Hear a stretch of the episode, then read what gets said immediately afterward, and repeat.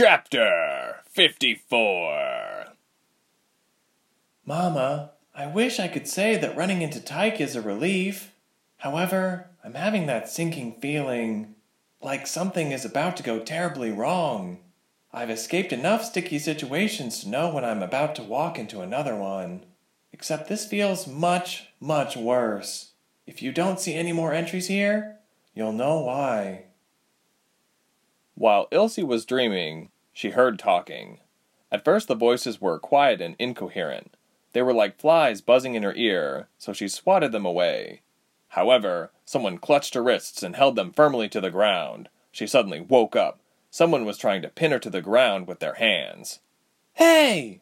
she exclaimed, struggling. She saw two darkened faces close to hers. Their faces were hidden in cloaked hoods. Stop! Let me go! Ilse cried. She leaned back and kicked as hard as she could with her legs.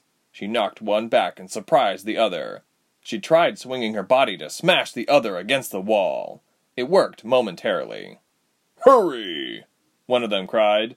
They struck her between the shoulder blades and tied Ilse's hand behind her back while she was in shock from the blow. Ilse began screaming for help. Tyke bolted up from his sleep. His eyes went wide and he began banging on the bars. Let her go! he exclaimed. Stop it! Stop it now! One of them struck him violently, and he fell back in his cell. Ilse was still squirming and struggling to get free. Tyke! she cried, concerned for her own safety and for Tyke. One of them yanked her by the hair, and she screamed. They dragged her out of the cell and up the steps to the prison's exit. Goose screamed after her. Get your hands off of me! Ilse said, viciously biting one of their hands. He yelped and struck her across the face. She reeled in shock. She felt another blow on the back of her head, and she sank into black darkness. Ilse lifted her face from the floor and tasted blood on her lip. She noticed she was lying on a silken carpet. Her eyes widened as she tried to pull herself off the ground.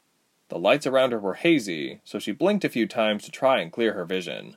She sat on the floor and realized she was still in uniform. She flung the cape and armor away with anger and disgust. She was clad in a long sleeved shirt, black trousers, and black boots. She pulled herself into a crisscross sitting position and she clutched her head and moaned. Her back and head were throbbing in pain. She stared at the carpet again and it came into focus. It was lavishly patterned and it looked very expensive. She was sitting in the middle of a very ornate room. A large chandelier hung from the ceiling and it was lit with hundreds of candles. The tiny flames flickered a bit, casting shivering shadows on the walls. Large printed violet tapestries hung on the walls, nearly covering them up completely. There were low, long couches backed against a large window. The curtains were closed, but she could barely see any sunshine, so it had to be late in the evening. Suddenly, someone opened a door behind Ilse. She flinched and scrambled to her feet. It hurt to fully stand. After long days of sitting and standing with a bent back, it proved painful for her to try to stand straight. She heard a low chuckle. A woman entered the room. She wore a long, flowing violet dress that matched the drapes all too well. Her sleeves were cut down the middle, revealing pale flesh. The ends gathered at her wrists. Her head was covered in a veil that wrapped around her neck, but Ilse could see dark black hair poking through. She was very pale. Her milky white hands were clasped in front of her dress, and she wore a wry grin. She wasn't very attractive despite her ornate dress. I see you're finally on your feet, she said, her voice low. Ilse guessed the woman had to be twenty years older than her. What do you want? Ilse asked, clenching her fists. The woman merely grinned with an arched eyebrow. She motioned to one of her couches and asked, Care to sit down? I'd rather stand, Ilse returned, icily. I haven't been able to stand for days. That's what happens when you're jailed for no good reason. I assume it was your doing? Yes and no, the woman said, thoughtfully pacing the room. I understand it was hard to retrieve you in the first place. Rubens wasn't the least bit pleased to see you gone. Ilse was genuinely concerned. Where am I then? You're in my private apartments. Rubens was on his way to deliver you to the Chief Yildirim himself. I made sure that that didn't happen, the woman said, staring into Ilse's eyes. That sounds a bit like a favor, doesn't it? Perhaps, Ilse said coldly. but I'm sure you didn't do it to help me. So, no, that's not a true favor. Aha, the woman purred.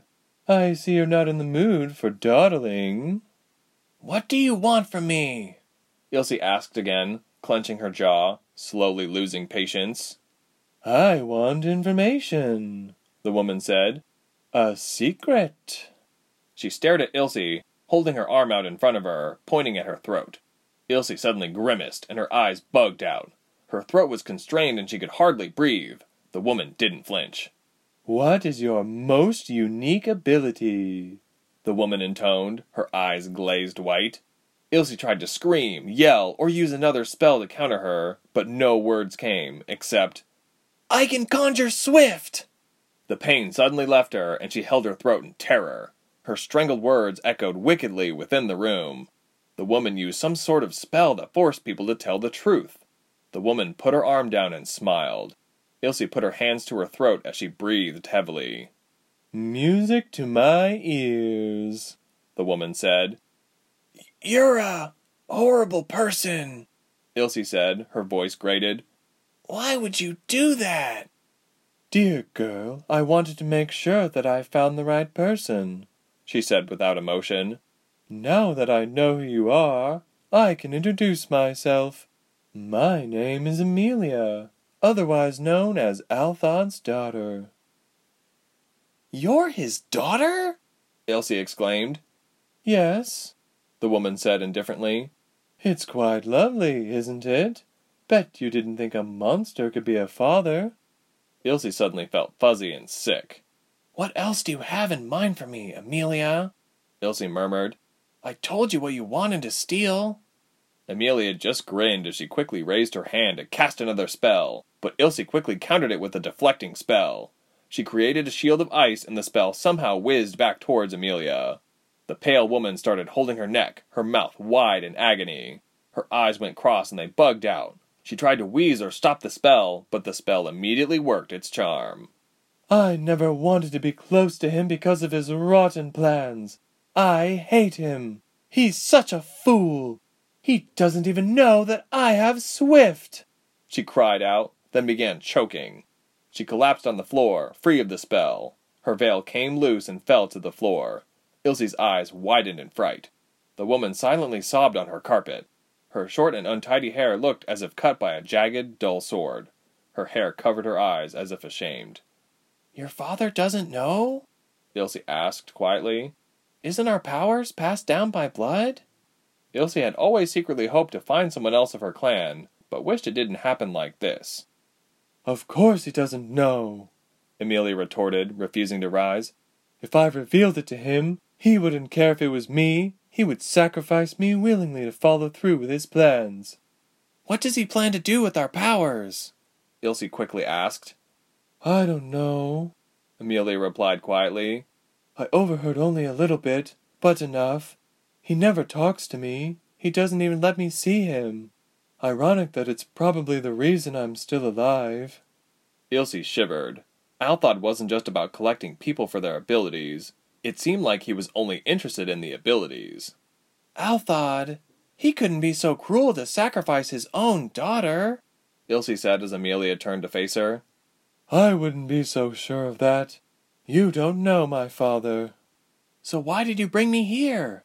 Why did you stop Rubens from taking me to Althod? Ilse said, adding coldly, I would have taken your place and saved your skin if what you're telling me is true. Do you actually think that I plan to let my father succeed? Amelia said bitterly. I plan to be the reason why he fails. I want to take away his future like he took mine. Why does that still not sound like you'll let me go? Ilse dared to ask. Amelia rose to her feet, wiping her face with her sleeve. She stared grimly at Ilse. Think about it. It would only frustrate him even more if I were to escape and rally more allies to take care of him. Not to mention, I have a bit of a score to settle with Rubens myself. What if I helped you disassemble his whole army? No, I'm afraid I can't let you go, Amelia said, hollowly. I plan to purge everyone who ever possessed Swift. Ilse gulped. Her mouth went dry. Yes, my dear, Amelia said, with a maniacal look in her eye. I plan on ending you like I have with so many of our brothers and sisters. Once there are no more of them out there, my precious father will have no one to sacrifice and it will leave him ruined. Then, as soon as I see him sick with anger and rage, I'll finish the work by killing the last person with Swift. Me. You can't do that, Ilse said, quickly. I didn't come this far to get killed by you. Don't be fooled, dear. Amelia smiled wickedly again, talking in a high, whiny voice. I've done it loads of times. I promised to make it quick. I must admit, if you didn't have Swift, I would fancy you to be an excellent friend. There was a sudden change to her appearance.